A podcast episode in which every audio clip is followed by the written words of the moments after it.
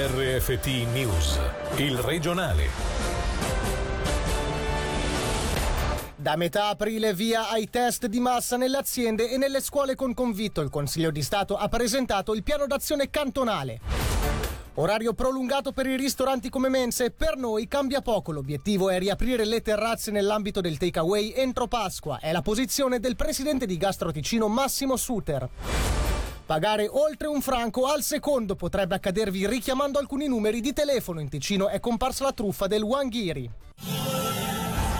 Buonasera dalla redazione di Radio Ticino. Interrompere precocemente le catene di contagio è l'obiettivo della strategia sui test di massa presentata oggi in conferenza stampa dal Consiglio di Stato che si concentrerà soprattutto sulle aziende e le scuole con convitto. Sentiamo il contributo di Gaia Castelli. Il piano, che partirà verosimilmente a metà aprile, prevede test antigenici rapidi ripetuti settimanalmente all'interno di aziende, strutture scolastiche che prevedono il pernottamento degli studenti e strutture con persone vulnerabili. Le aziende per beneficiare del rimborso finanziario della Confederazione saranno suddivise in due categorie, a basso o alto rischio di contagio, distinzione che prenderà in considerazione il numero di dipendenti, la loro mobilità, lo stretto contatto con la clientela, il luogo, il tipo di attività e la possibilità o meno di svolgere il telelavoro. La messa in campo di questi test prevede inoltre il ricorso ad un operatore sanitario qualificato, l'adesione volontaria di almeno il 60% dei collaboratori ed un minimo di un mese di continuità continuità nella procedura.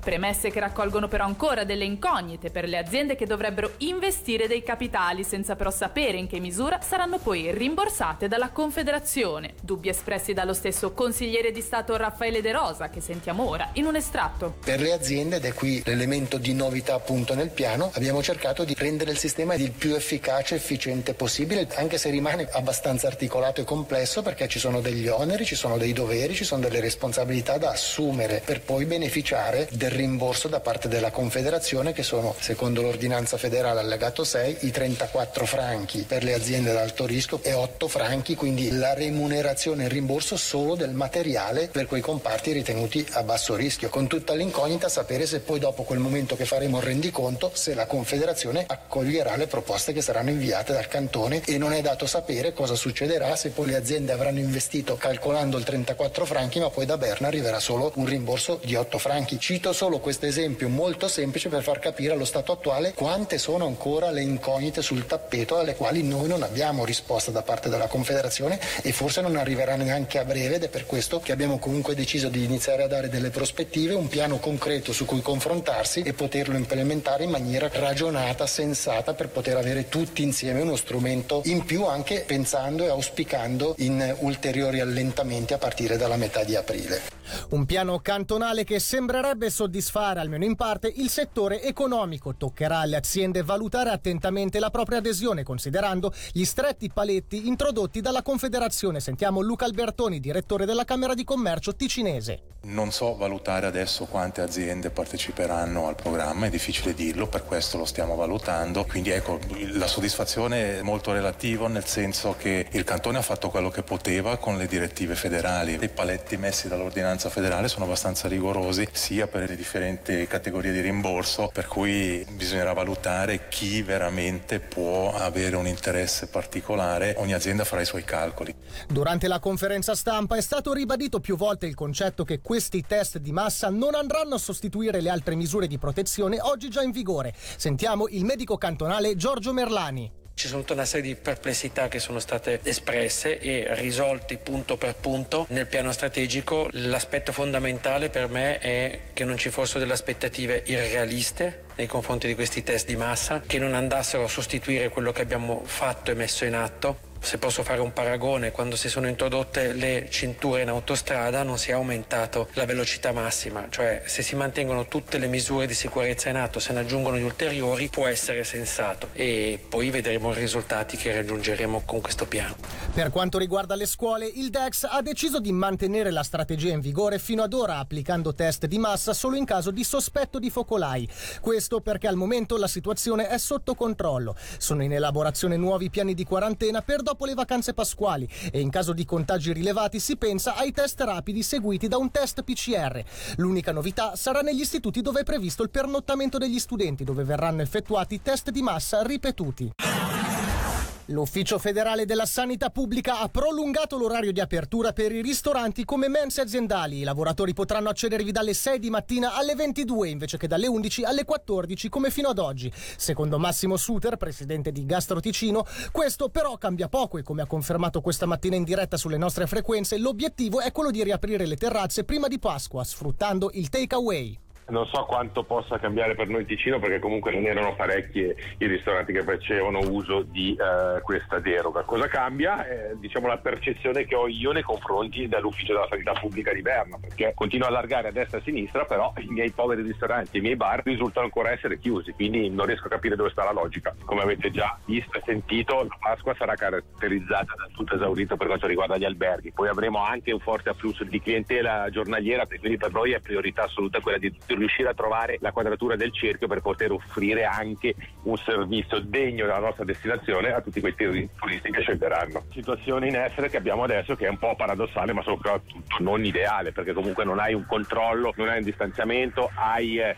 un littering molto, molto presente quindi noi come associazione abbiamo mandato questa richiesta al cantone per creare delle aree che noi come associazione Gastro Suisse andremo a chiedere al governo eh, federale di poter utilizzare utilizzare le nostre terrazze come zona di ristoro, quindi per chi fa il takeaway dare la possibilità al cliente di andare a sedersi in terrazza, magari anche con un tracciamento, questo è da vedere.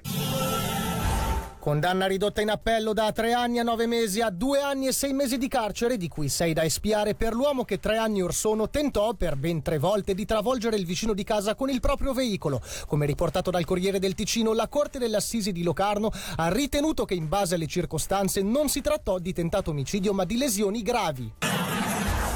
16 mesi sospesi ed espulsione dalla Svizzera è la pena inflitta a un cittadino bosniaco 69enne condannato per coazione sessuale. Aveva infatti abusato di una donna afflitta da debilità, ci dice di più Gaia Castelli. Da vent'anni erano amici molto legati, tuttavia un giorno del novembre del 2020 il rapporto di fiducia tra i due si è interrotto. Il 69enne bosniaco ha infatti abusato di lei, una connazionale 32enne affetta da debilità mentali di tipo medio grave incapace di determinarsi sessualmente. La sua età cognitiva è infatti di soli 4 o 5 anni. La Corte delle Assise Correzionali di Lugano ha condannato l'uomo a 16 anni di detenzione sospesi con la condizionale per 2 anni e a 5 anni di espulsione dalla Svizzera. Inoltre l'imputato reo confesso dovrà versare 1000 franchi alla vittima per torto morale. Anche in Ticino la truffa del Wanghiri, richiamare dopo una chiamata persa, potrebbe costarvi molto caro. Sentiamo tutti i dettagli nel servizio di Angelo Chiello. È stata denominata come truffa Wanghiri, ma alle nostre latitudini è conosciuta come truffa dello squillo. Il raggiro ha avuto inizio in Giappone circa dieci anni fa, ma continua a manifestarsi anche nel nostro cantone. A confermarcelo è stata la polizia cantonale dopo alcune segnalazioni giunte alla nostra redazione. Wanghiri prende il nome dalla dinamica utilizzata dai truffatori. Il significato infatti è uno squillo e appendi, oppure in inglese one ring and cut. Le telefonate a cui non va data risposta e soprattutto a cui non va dato seguito richiamando, portano il prefisso della Tunisia, più 216. Gli autori infatti chiamano le potenziali vittime ed appendono già dopo il primo squillo. Non appena si richiama il numero scatta il raggiro, che può arrivare a costare fino a un franco e 50 al secondo. Esistono però anche altri prefissi con chiamate senza risposta di cui bisogna diffidare e sono molti, tutti quelli della serie più 220 con cifre a crescere, prefissi che potrebbero far pensare a chiamate in arrivo dalla Senegal, dalla Nigeria, o dalla Costa d'Avorio, ma anche prefissi più corti come il più 7 russo, il più 91 indiano oppure il più 381 dalla Serbia.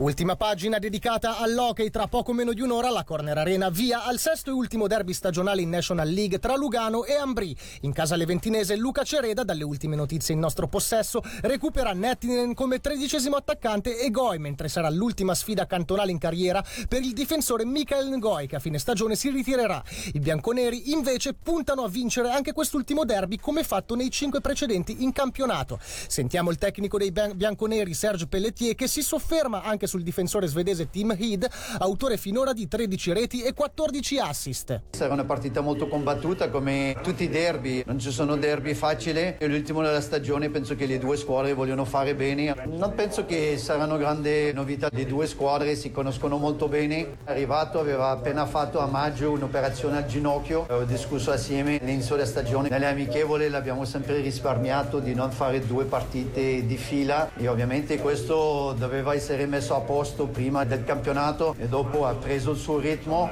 e in questo momento sta giocando alla grande. Questo era il nostro ultimo servizio. Da Michele Sedili e dalla redazione l'augurio di un buon fine settimana. Il regionale di RFT, il podcast su www.radioticino.com.